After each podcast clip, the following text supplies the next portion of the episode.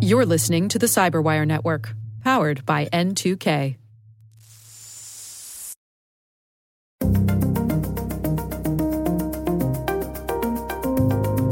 COVID has just radically shifted the way that the world thinks about contact with money and things that put potential nodes for transferring diseases. And money is one of the filthiest things on planet Earth. Hello, everyone, and welcome to the CyberWire's Hacking Humans podcast, where each week we look behind the social engineering scams, the phishing schemes, and the criminal exploits that are making headlines and taking a heavy toll on organizations around the world. I'm Dave Bittner from the CyberWire, and joining me is Joe Carrigan from the Johns Hopkins University Information Security Institute. Hello, Joe. Hi, Dave. We got some good stories to share this week. And later in the show, my conversation with Eric Solis. He's from an organization called Movo Cash. And we're going to be talking about the increase of fraud attacks on consumers and businesses and some of the things that are going on in the digital payment world. All right, Joe, let's dig into our stories this week. I'm going to Okay. kick things off by sharing with you and our listeners that I recently bought a new pillow. A new pillow. I bought a new pillow. What kind of pillow is it?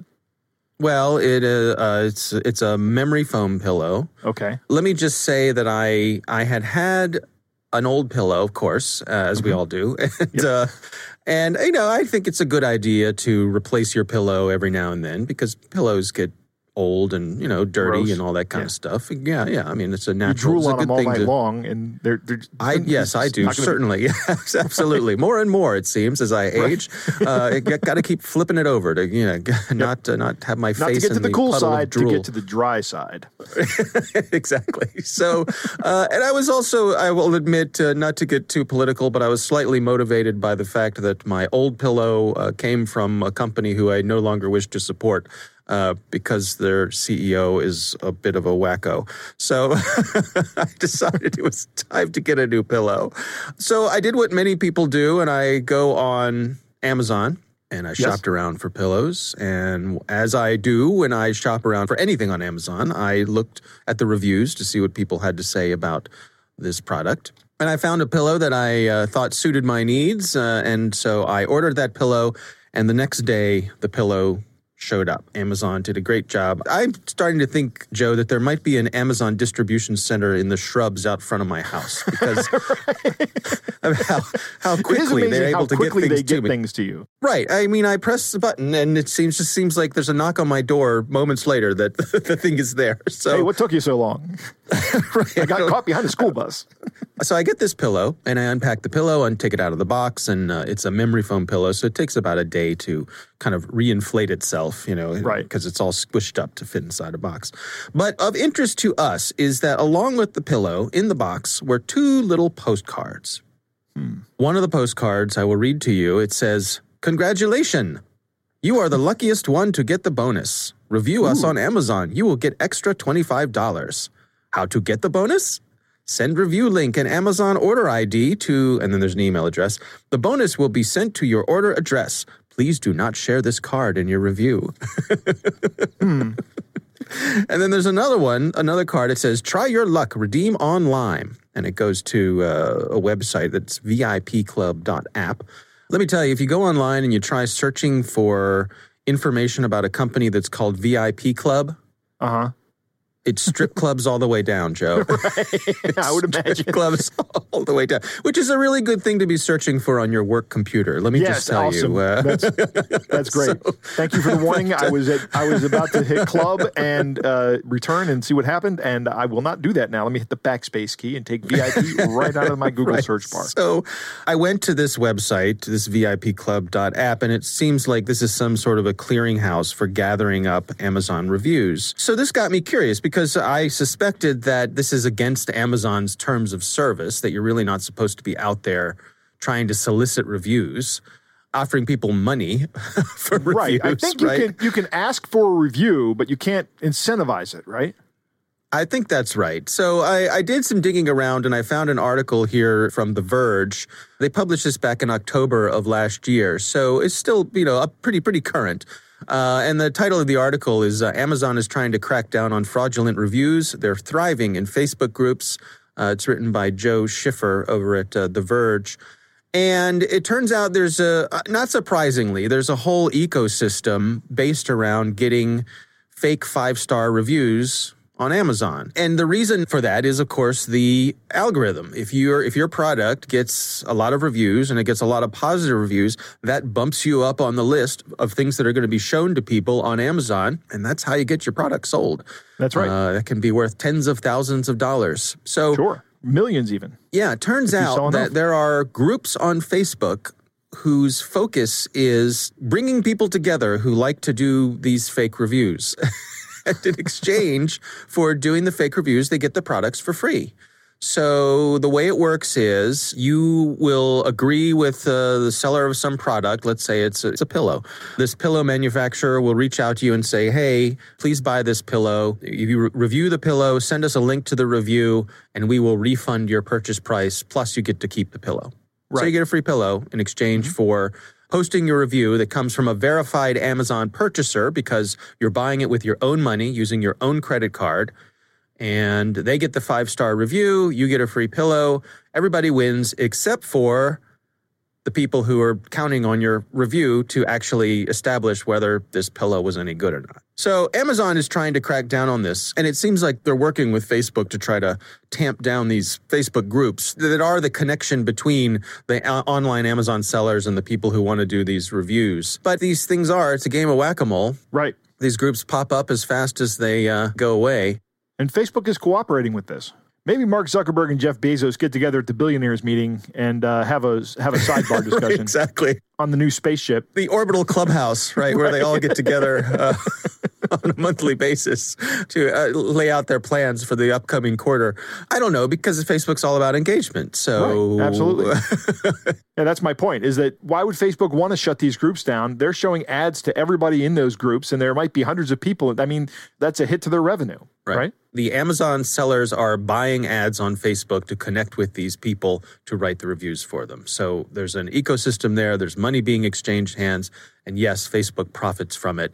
I don't know to what degree Facebook is helping to take these things down or cooperating with Amazon or who knows, but it's a thing. So here's my question. As someone who is buying things on Amazon, how do you know? How do you detect whether a review is legit or not? Because the folks who are posting these, they post pictures, I don't know, Dave, because one of the biggest things I used to use is this verified purchase, right?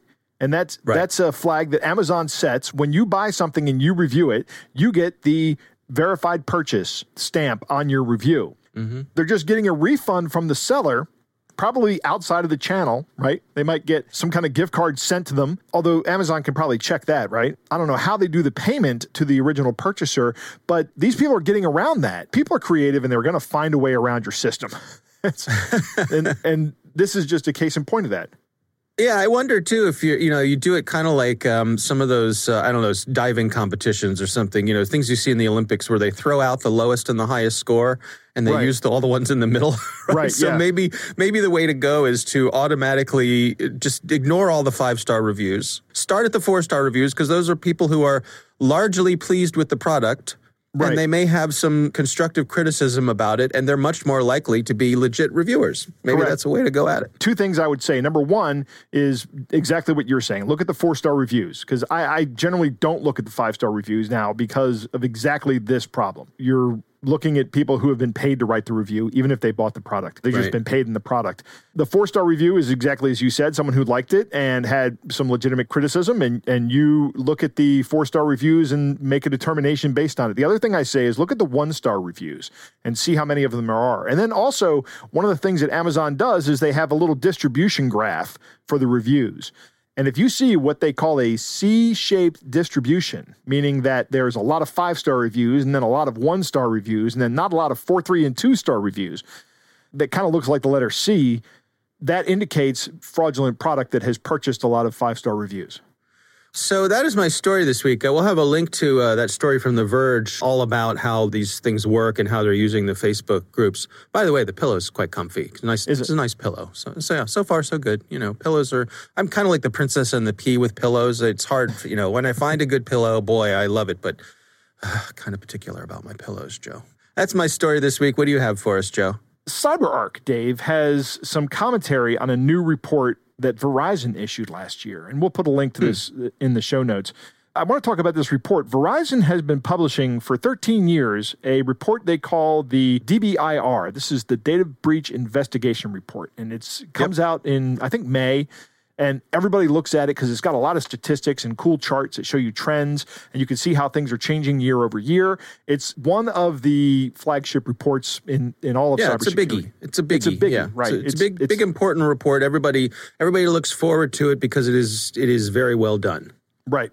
This year, Verizon has issued a new report, and it's called the Cyber Espionage Report. And it hmm. is focusing on these data breaches that Verizon believes are actually cyber espionage, not just criminal activity. And hmm. there are a couple of interesting points in this report that might be relevant to our audience. The first point is that in these espionage attacks, 93% of the time, the attacker is either state affiliated or an actual state actor. That's in comparison to all the other data breaches where organized crime is responsible for about 58% of the breaches. They have charts in this report organized crime is really looking into making money off these breaches, but the state actors are the ones conducting the espionage report or the espionage attacks in this report. Espionage is defined as. Uh, they are either stealing intellectual property or they're stealing intelligence from government organizations. Right. And so information data. rather than cash. Right, exactly. They're going for it can yeah. be corporate espionage or it can be governmental espionage the you know the mm-hmm. typical thing you think of when you think of espionage. One of the interesting things is that social engineering is very heavily relied upon in these espionage attacks. These attackers directly communicate with their targets in these social engineering attacks much more so than the criminal enterprises do because they have this this kind of tradecraft. They also spent some time talking about something called a GIF attack. They made mention about the fact that everybody is working remotely right now. This GIF attack is an attack that, that occurred on Microsoft teams. And yeah, don't send your letters telling me how to pronounce GIF. I'm going to pronounce it GIF with a hard G until the day I die. Because um, you're not a monster. Because I'm not a monster. Right, exactly. right. it's not really a social engineering attack. It's actually a vulnerability in software that in Microsoft Teams, if you send somebody a an animated GIF, then you can actually collect their authentication token through a very complex vulnerability that somebody found in this team system. But once you collect that, you can start collecting more of them from everybody's contacts. But the interesting thing was this was really only made possible by the fact that we're all working remotely now. Hmm. Right? So it's interesting that there's this social aspect to this attack that isn't really a social engineering attack, but is made possible by our behavior. Hmm. Why is it only enabled by remote work? Is it just being outside of the protection of a corporate environment? Because we're all working remotely, we're all using remote communication tools more. Mm. So that increases the prevalence of these these tools, which makes the attack surface a lot broader. I see. So now when somebody wants to go and, and start attacking Microsoft Teams users, it's easier to find the targets. And once you can find one target, you can spread throughout that organization very quickly. The cyber espionage report is available online. It's a good report. Take a look at it, and uh, also you can take a look at this article from CyberArk. It's an interesting article with uh, with a good amount of commentary in it. I liked it. You know, it's interesting to me because I think a, a lot of folks, when they hear the word espionage, they think, uh, "Well, I'm not a spy. Why would they be interested in me?" Oh, you know? right. No, there's something to that. You work for a company that has trade secrets, or you know, there's all kinds of information probably in your workplace that somebody is interested in, could, could be a competitor, could be a, a nation state. And even if you're not directly involved with that information, you could be the way they get into the company to get to that information. That is absolutely correct. This is one of my biggest talking points when I'm delivering talks is that yes, you are a target and you do have something of value. Don't think that you're not of value or that you're insignificant. You are not. You are a meaningful way to access data, if nothing mm-hmm. else. Which mm-hmm. I don't mean you're to, good enough you're smart yeah. enough, yes. and gosh darn it, people want to hack you. Right. Thank you, Stuart. All right. It's a good story. As always, we'll have uh, links to it in the show notes there. Uh, Joe, it is time to move on to our catch of the day. Dave, our catch of the day comes in the form of a letter from a listener named Jim, and he had a recent eBay transaction that didn't go well for him. So he wrote this letter. Hmm. You want to read it? Sure. Says, longtime listener here, but I haven't heard you guys discuss this particular scam I was a victim to recently. I ordered a portable SSD from eBay a couple of weeks back and received a tracking number from the seller via eBay. The tracking number appears legit in the UPS tracking system, albeit way too heavy at 8.3 pounds. That's a heck of an SSD. Right. but the delivery day, nothing shows up. I receive many packages on a weekly basis, so it would register on my surveillance camera. Of course, UPS only lets the sender file an issue, not me, and the eBay seller does not return emails. So I requested a refund through eBay, and they are indicating the package was delivered. I have appealed this case, but they're saying it's closed. I believe it to be a seller scam because the seller doesn't respond to any email. Mm-hmm. Initially, the seller had good feedback, then suddenly the frauds came in. The seller feedback indicates this has happened to at least 10 others. See the attached snippets for some of the feedback, and uh, Jim was uh, courteous enough to send us a screen capture of that. And Right. he says, Please let others know, as eBay has been no help in this matter. Thanks for all your service to the internet community. Yeah, it's a tough one. Uh, Yeah, it is. What do you think about this, Joe? like you said, Jim sent along some screenshots and he's got these other complaints in there. So there's a, a bunch of people out there that have fallen victim to this, at least more than 10, he says. And the screenshots he showed us were pretty clear that what's going on here. I don't know, Jim. Maybe if you have the time, you send a letter to their legal department and say, you know, we have a number of people here who have had fraudulent sales on eBay and you're not helping me, and I'll bet you're not helping more people. So maybe I just round up a couple of these people and we start a class action suit. Or maybe you help me. Companies hate Well, yeah. class action suits. They really do. The thing that puzzles me is is the UPS aspect of this. I mean, we've we've had stories here before where the scammers have sent out something other than what you were buying. You know, so you would. You know, you'd buy a, a, a an SSD like Jim here did, and a package would show up, and you know, inside would be a I don't know, a pack, you know, a candy bar or something, something of no value. But what it does is it allows that sender to say, "No, I sent it. Look, here's the receipt. They the person signed for it. Here's the Yeah. it was delivered. I don't know what they're talking about." And there's a component of that here, but what I'm wondering is in the UPS tracking information, does it say that it was delivered to his house or to his address? Uh, that Right. that part puzzles me that there was no package. the UPS tracking information does have the delivery address on it. So I would imagine it would be there. But you're right. This is puzzling. There is no package. And he has a camera on it. So it's not like the package was delivered and then picked up by some porch pirate. It's a mystery, Dave. Yeah, it is. Uh, may, maybe maybe that's a way to go at it is say, "Hey UPS, I need uh, proof that this was delivered." Because a lot of times UPS will take a picture when they deliver something and they'll send it to you, or Right. you know they're they're they're documenting stuff like that too. I'm thinking of the other way, maybe to help prevent something like this is, you know, as Jim says, the seller had good feedback initially. But then seemed to have you know fraud after that, and I could see someone who was looking to do these sorts of frauds would figure out a way to get a bunch of good feedback to put people at ease. Maybe when you look for the feedback, make sure that the feedback is for the thing that you're buying from them or a similar thing to what you're buying for them. In other words, if, if you're buying something of high value, don't look for the feedback of something of low value. Right, Right. They, right. You know, they sent out a, again, you know, they sent, they sent me a, a, a stuffed animal and it was great and I loved it. You know, a $5 thing is different from a $500 thing, but Right. even then, I mean, as you know, as we've said, people have figured out how to game these systems. So Yeah. that's a tough one. I wish we had better answers for it, but at least we can help all, spread the Jim word is- about it.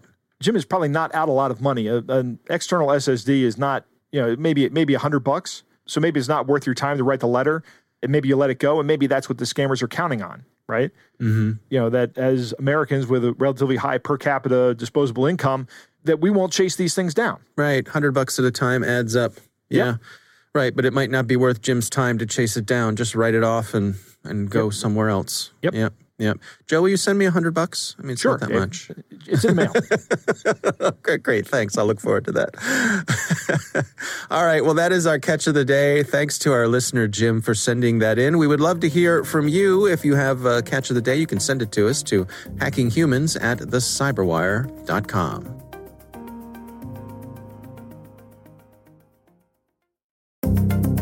Joe, I recently had the pleasure of speaking with Eric Solis. He's from a company called Movo Cash.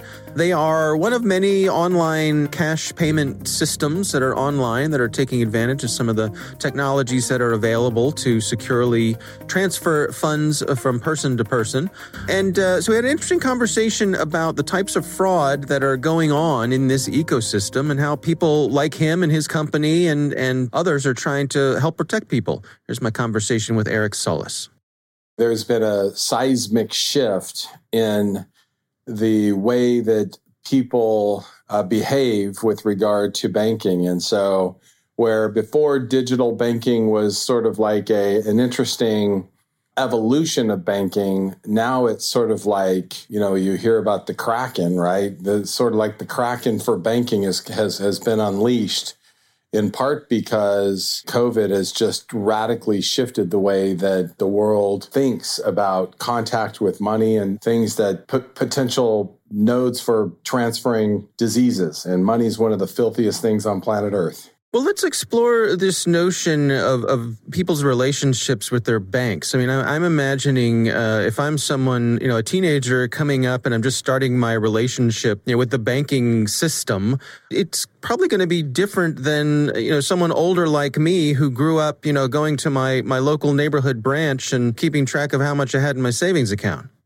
You know, you'd think that would be true, but the statistics don't necessarily support that. I mean, yes, there's digitally minded people that are, you know, the millennials and the and the younger generation, but the fastest, probably on a percentage basis of adoption of digital financial services, let's call it digital banking, is uh, Gen Xers and uh, baby boomers because they've been slow to to adapt, and so consequently, they're playing a little bit of catch up. But the interesting thing about that demographic is that, you know, it's harder and harder for them to get out of the house. So once they get dialed in to digital means, they consume it and they consume it in large quantities. Um, that's why Facebook, you know, the age, average age has gone up dramatically at Facebook. And it's in part because older people, especially senior citizens, they're lonely their knees hurt, their back hurts. You know, there's lots of reasons why for them to be able to do things that they need to do right from their home and sitting on their in their lazy boy, it makes a lot of sense. Well, I mean, there's certainly a proliferation of cash apps out there. Um, you know, yours among them. How do you go about establishing trust with folks that when they're using a service like yours or any any of the other ones out there, that it's something that's going to be reliable that they can count on? In today's world, now I'll flip back and talk a little bit more about the younger generation. They trust technology as much and perhaps more than they trust organization. In other words, you know, to trust a, a group of people at, you know, a particular physical location to walk in and hand them money and for it to be properly accounted for requires a lot of trust if you stop and think about it. Money that's going direct deposit digitally directly from your payroll provider to, you know, your digital bank with with tracking functions, you know, people surprisingly trust that sort of mode of operation as much or more than they trust the old mode and operation. So things like FDIC insurance and making sure that if in fact you're offering FDIC insurance that that you communicate that properly that the app itself is structured in accordance with PCI and DSS and, and making that known and clear. But, you know, I think that your point is one that is well taken. And you know, I sort of liken it to there was a time when people didn't trust ATM machines. They're like, I'm not using an ATM machine. I mean, they were considered to be these highly unsecure, bizarre machines that were performing work of a teller. But now people think of an ATM as just a normal part of their everyday banking life. And I think we're seeing that same sort of adaptation and adoption of digital banking. What about protecting people from uh, online fraud? You know, the, the ability, if, if someone falls victim to something and the ability to kind of, you know, claw back a, a payment, if you will. You know, I've, we've heard uh, on this show, we've talked about uh, certainly many people who find themselves just out of luck when something like that happens. That you know, many of these services, when you're transferring money, when it's gone, it's gone. I think that that's a really great point. That there's a difference between a ledger transaction and a bank transaction, and you know whether we're talking about Bitcoin Ethereum or some other cryptocurrency or Venmo or PayPal um, or Zelle, there are unique differences and they all rely on underpinnings for their offering. So, for example, if you're going to go into the crypto space, they're relying on the distributed ledger to make sure that what belongs to you remains your asset and is immutable given the blockchain technology and the distributed ledger aspect of, of how that works. If you're dealing in Venmo or those types of ledger technologies, you know, they flat out tell you only deal with people you know, family and friends. You know, this is not designed for commercial use. And then there are ledgers that are actually inside of a bank and operating like a bank product. That's what Movo does. Movo has instantaneous settlement in a bank environment, much more like a Zelle transaction. And, and in that case, then you again are relying upon that bank and that Federal Deposit Insurance Corporation to protect the soundness of your money. And if it goes missing, you have recourse back with your bank. And if it's covered under a visa guarantee or something of that nature. So, so it's important to understand what you know guarantee are you relying on and some people trust cryptographic uh, money more than they trust fiat currency and that's their tilt and, and, view of the world and so you just have to decide what do you believe and how do you want to protect yourself I suppose too. I mean, it's probably a, a, red flag if if someone that you're dealing with is really trying to push you toward one payment mode or another. You know, if I'm comfortable using a, a service like yours or, or, one of the others, and someone is insisting, no, no, we must use this one, maybe that's a, a reason to uh, to put the brakes on a little bit. Yeah, I think that that's a good call out. I would encourage your listeners to pay attention to and at least explore and understand what what we in the industry call interoperability. And it's not a very consumer friendly sounding word. Nonetheless is important to understand because you know the financial systems much like an interstate highway system. And if you're going to travel from point A to point B understanding the connectivity of the systems that you need to use to get there 405 to 5 to 90 91 east west whatever you know understanding how you're going to get there makes really good sense. In today's world there's a lot of that you know and and and the more that you understand the underground infrastructure that you're using to move your money from one place to another the better protection you'll have. Because that interoperability is becoming a bigger and bigger force that all of us are contending with to make sure that money is secure, safe, and that it gets to its to its intended destination and without a lot of friction and silos for the consumer. What are your recommendations for those of us who who kind of had that role in the family of of looking out for our family, our loved ones, you know, our, our parents perhaps. What sort of things should, should be on our radar in terms of uh, helping them make these sort of transactions safe and secure? I think, and, and in some ways, tried and true, right? Relationships. It's interesting. It connects perfectly to the question that you just asked in terms of if somebody's forcing you to go, you know, one direction or another.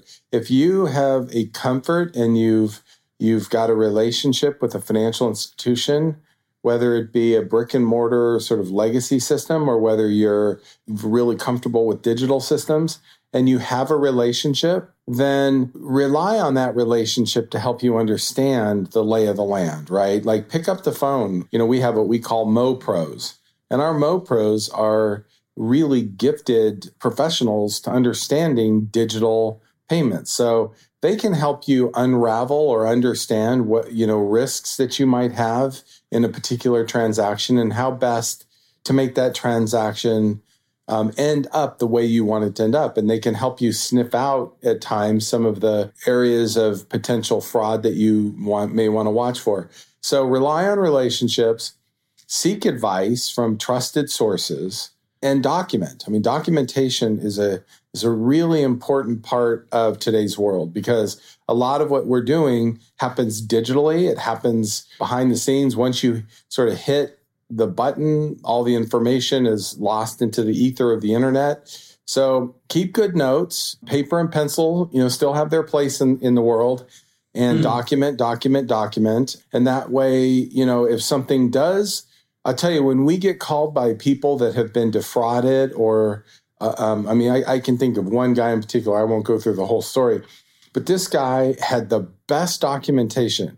He was able to send me documentation, and that guy was protected, bam, and quickly. In other words, he took what could have otherwise taken, you know, us two weeks to unravel, and we did it in 15 minutes because he just documented everything. So that's hmm. what I would strongly encourage. And, you know, if you think about it at the corporate level, we tell our people the same thing document, document, document. You know, make sure that you're, you, we're tracking everything, you know, and so at the individual level, people need to apply a develop almost a development type process to their day-to-day lives and, and really at the end of the day developers like to document keep good notes so you know what, what in the world why you coded it up the way you coded it up all right joe what do you think that was a good interview, Dave. I, enjoyed it a lot. Eric made a couple of good points here. One is that we're not going to our branches anymore. Yeah, I'm not going to my bank right now, Dave. Eh, I'm using a lot more of the online features, and and people like us are moving more towards the online adoption of these services. And Eric makes a great yeah. point is that the younger generation really doesn't have that much more market growth to do, but our generation, we have a lot of it to do mm-hmm. because I've generally been resistant to the idea of online banking for a very long time, but over time I've kind of moved on and now I do it. Right, but for our kids it's reflexive. Right, exactly. I don't know about you, but I was taught at a very young age that physical money is filthy. to yes, wash your hands after and all that stuff. Yeah, I think my I don't know. I probably had a mouthful of quarters or something, and right, my like parents everybody said, in your house that, goes, "Spit that out, ah, get that uh, out spit that out." You don't know. You know where those coins have been. Uh, younger people trust technology more than they trust institutions or organizations, and I think that's interesting. I don't really trust either any more than the other, one more than the other. I, I check hmm. everything when I do this. I have little faith in technology that people develop, and I have little faith in people's actions. So, maybe I'm just a, a you know old, a grumpy old man, but I'm always surprised when when one of these mobile payment systems actually works, right? like, right. Like I right. have a I have somebody I send money to via PayPal from time to time, and uh, when I send the money to them, I always say, "Let me know when you got that money." Mm-hmm. and yeah. they send me back, hey, thanks. I got it.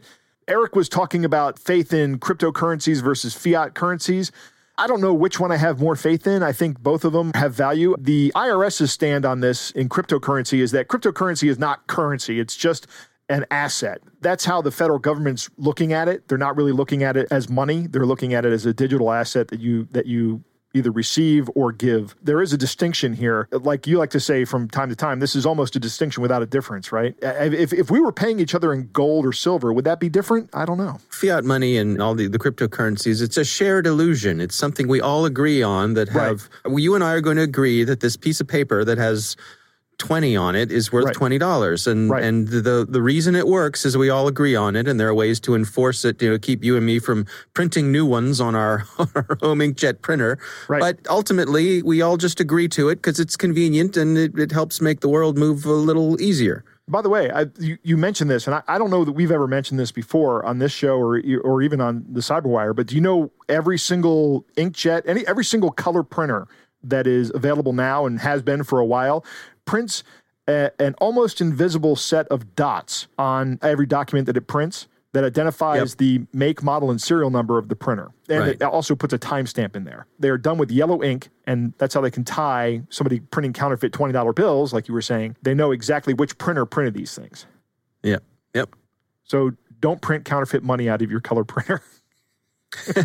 for a number of reasons. One, it's wrong, it's it's illegal, and number two, you're probably going to get caught. Eric makes a, an excellent point here about understanding the underlying system of the banking infrastructure that we have. Eric says that from a banking perspective, and that's where he comes from. But I think this has a much broader application in just about everything we do. And my hmm. favorite analogy is a car, right? They always say, you don't need to know how a car works to drive a car. Okay. But my comeback to that is if you understand the inner workings of a car, it makes you a much better driver. Mm-hmm. And the same is true for computer systems, for networks, and Eric makes an excellent point here for banking systems. If you understand how the banking system works, you're in a much better position to protect yourself. And I think mm. that's incumbent upon all of us to learn how this works. If it gives you that kind of spidey sense that something might not be right if someone is trying to take advantage of you. One of the things that Eric also touches on in this interview is FDIC insurance. You know that PayPal is not FDIC insured? Hmm. They're not a bank, they're a payment system. So if you're holding a balance in PayPal, which right now I think I might have like three or four dollars up there, but you mm-hmm. can be holding a lot of money in PayPal or Venmo. And I don't know if Venmo is FDIC insured or not. I didn't look into that. But if PayPal tomorrow becomes insolvent, there is no protection you have about getting your money back like you do with the bank. And Movo, which is our guest company, Movo Cash is FDIC insured. There are other money transfer apps like Chime that are also FDI insured. They're actually banks on the back end. And I think Movo may also be a bank on the back end. That offers you much more protection. Now, if this company becomes insolvent, and you can't get access to your money, you can file a claim with the Federal Deposit Insurance Corporation and say, that was my money and they'll they'll pay you back. One of those things that's worth checking just to, right. to have that extra bit of security. Exactly. I mean, PayPal is really convenient, but it is it is not a bank. It is not FDIC insured. Right. Interesting. Finally, the last thing that Eric says I really liked was rely on relationships, seek advice from trusted resources, and document everything. Document, document, document. I would like to hear more about the story that he referenced in here with the the fraud on the guy who documented everything. I mean, I'm sure he can't tell us because of the nature of the the fraud, but I would love to know that story. I'd love to be a fly on the wall yeah. in that in that room. Document everything is a great suggestion. If I ever go back into into development, I want to work with the developers that Eric worked with who like documenting their code. you know, sometimes you just look at code and you're like, what does this do? And then there's absolutely no comments in the code. just like, I just want to find who wrote this and strangle them. right. Well, our thanks to Eric Solis from uh, Movo Cash uh, for joining us. We appreciate him taking the time. That is our show. We want to thank all of you for listening. And of course, we want to thank the Johns Hopkins University Information Security Institute for their participation. You can learn more at isi.jhu.edu. The Hacking Humans podcast is proudly produced in Maryland at the startup studios of Data Tribe, where they're co building the next generation of cybersecurity teams and technologies. Our coordinating producer is Jennifer Eiben. Our executive editor is Peter Kilpe. I'm Dave Bittner. And I'm Joe Carrigan. Thanks for listening.